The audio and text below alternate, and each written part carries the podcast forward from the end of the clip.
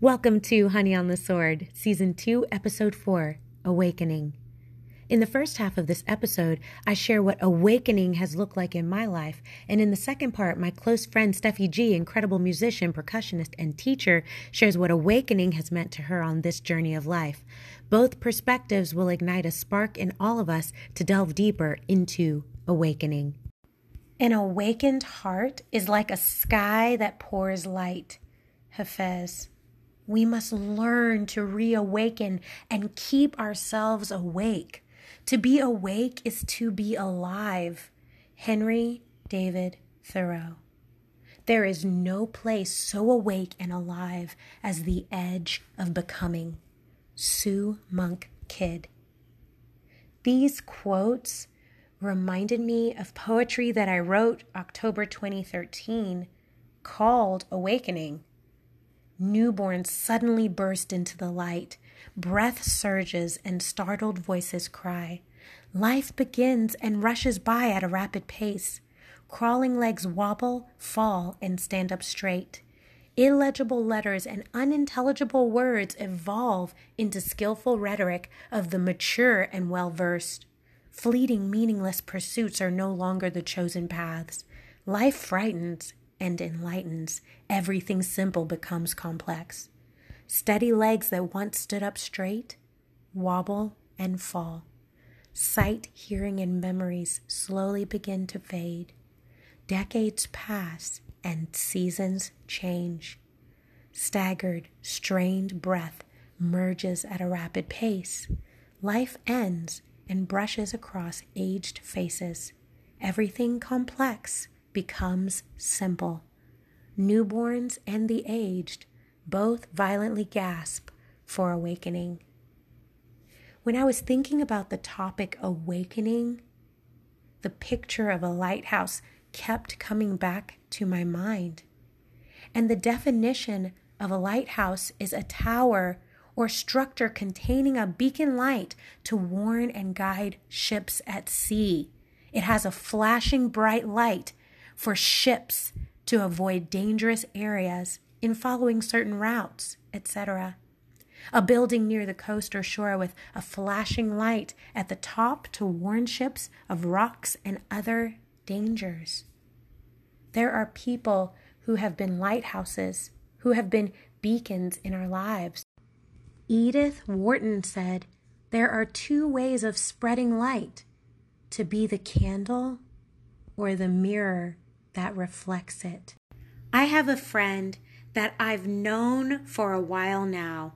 She is an amazing mother and such an incredible artist and painter named Amanda Kaiser.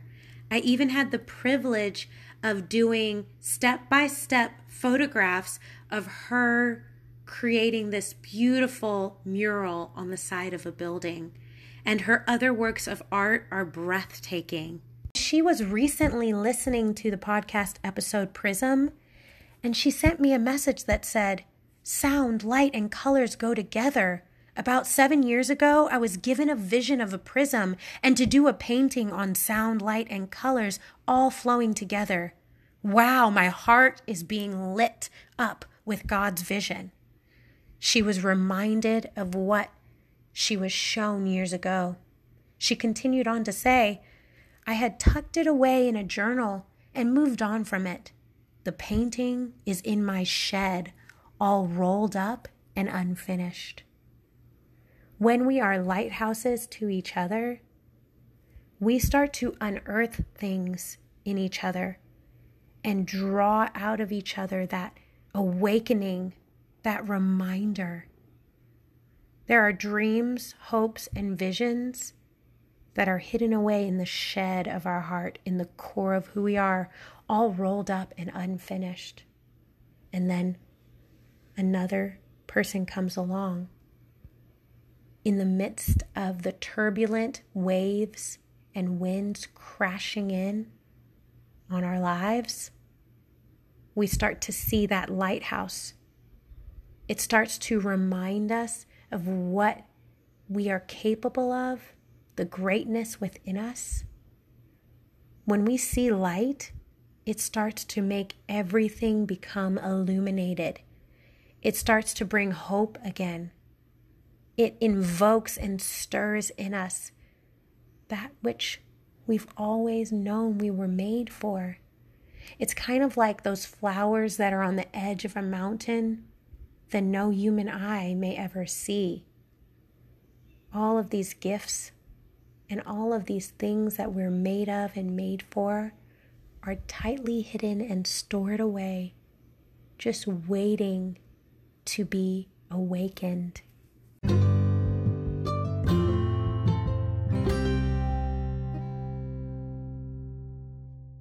Welcome, Steffi G. I'm so glad you can join us on Honey on the Sword.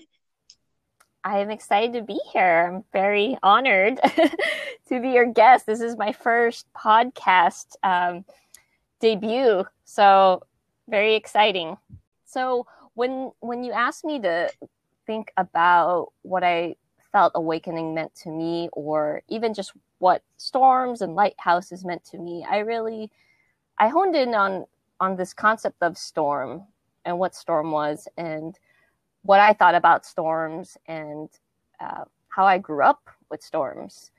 And I'm originally from California, Southern California, and the storms there are completely different than they are here in Nashville or even in the Midwest. I lived in Kansas City for about 10 years, and so storms there are, are different as well.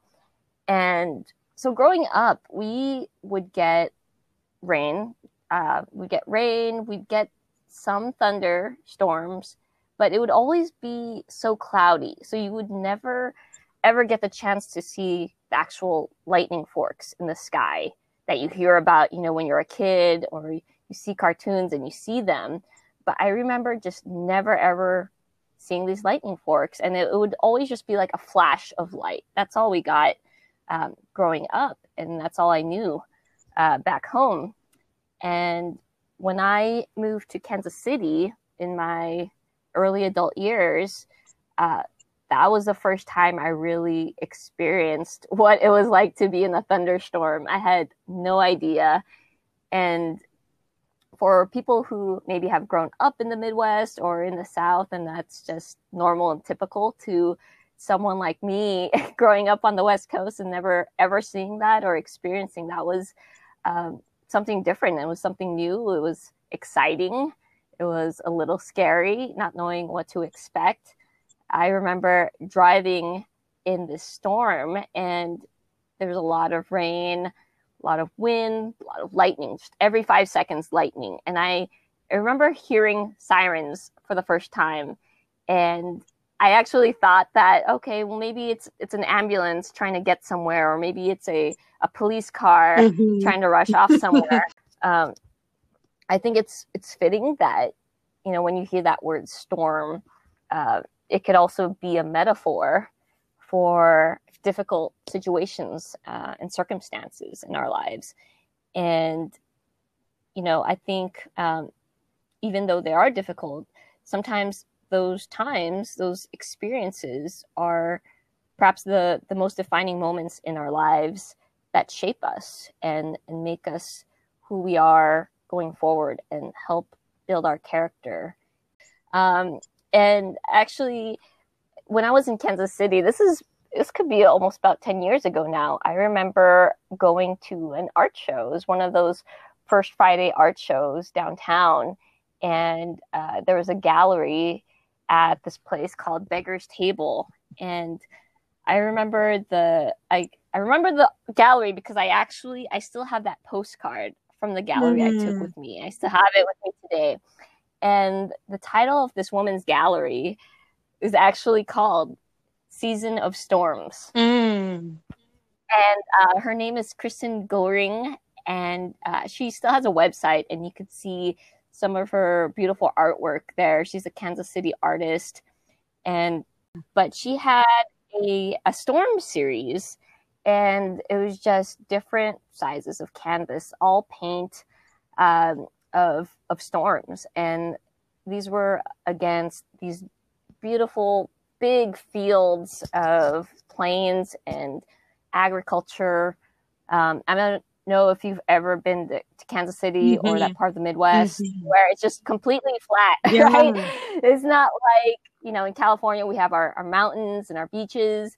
And here in the South, we have these cliffs and rolling hills and greenery. Mm-hmm. Uh, not a lot of that in Kansas City, but you do have these wide plains where you could just see for miles and miles. Mm. And so that was her her artwork. It was of these these fields um, during different parts of the day, and uh, it would take up a little bit of the canvas, but the majority of the canvas would be this massive, huge sky and clouds and just this whole mix of color and it was just so beautiful and i just remember uh, you know being being in awe of her artwork and uh, especially uh, something like storms i think uh, during this time in my life was going through some storms and so this really resonated with me and especially for someone to create something so beautiful out of what you know most of us would think would be either a little scary or um, or frightening mm-hmm, at times, mm-hmm. a storm. And and she was able to make something just so wonderful out of that. You know, there are a lot of people facing that storm, whatever that looks like to them. And I think the the one thing that is the challenge though is seeing the beauty in, in all of this. But when seeing that beauty, whatever it may be, that's where the awakening comes into play. For me, I feel I'm being awakened to new things of my life you know, every single day. And I'm never to be this fully awakened person, you know, overnight. I think it takes time and it takes experiences. It takes going through those experiences, bad and good, ugly, you know, beautiful, and taking all of those in and and moving forward with those and um, so to me awakening is in a sense seeing the beauty in something that might not necessarily be beautiful to others so for example the storm you know i grew up not not seeing what an actual thunderstorm or or heat lightning was and so i had no idea um, until I finally experienced it and was able to take it all in and and see that beauty. And you know, I think another part of being awakened or going through that process is also seeing something hopeful, uh, seeing something full of potential when others might miss that. So, some people, you know, going through a storm or a, a difficult situation in their life and you know it's important to be aware of that. At the same time though it's what what can you do? What can you have control of? What can you focus on and be hopeful for? Because in a typical storm that you experience there's always there's always the next day right it's never going to mm-hmm. be storming forever right the sun's mm-hmm. going to come up again seasons mm-hmm. are going to change and that's just natural cycle, natural part of life. And if that's happening in Mother Nature, surely that is also happening in our lives too, where we can experience this rebirth. And I think once we once you realize that, oh, okay, I it's it's this process. I'm not going to rush through this. I'm going to experience it, you know, fully, wholly, and you know, I'm going to see what I can learn out of this and how I can improve and uh, how I can move forward in a new way.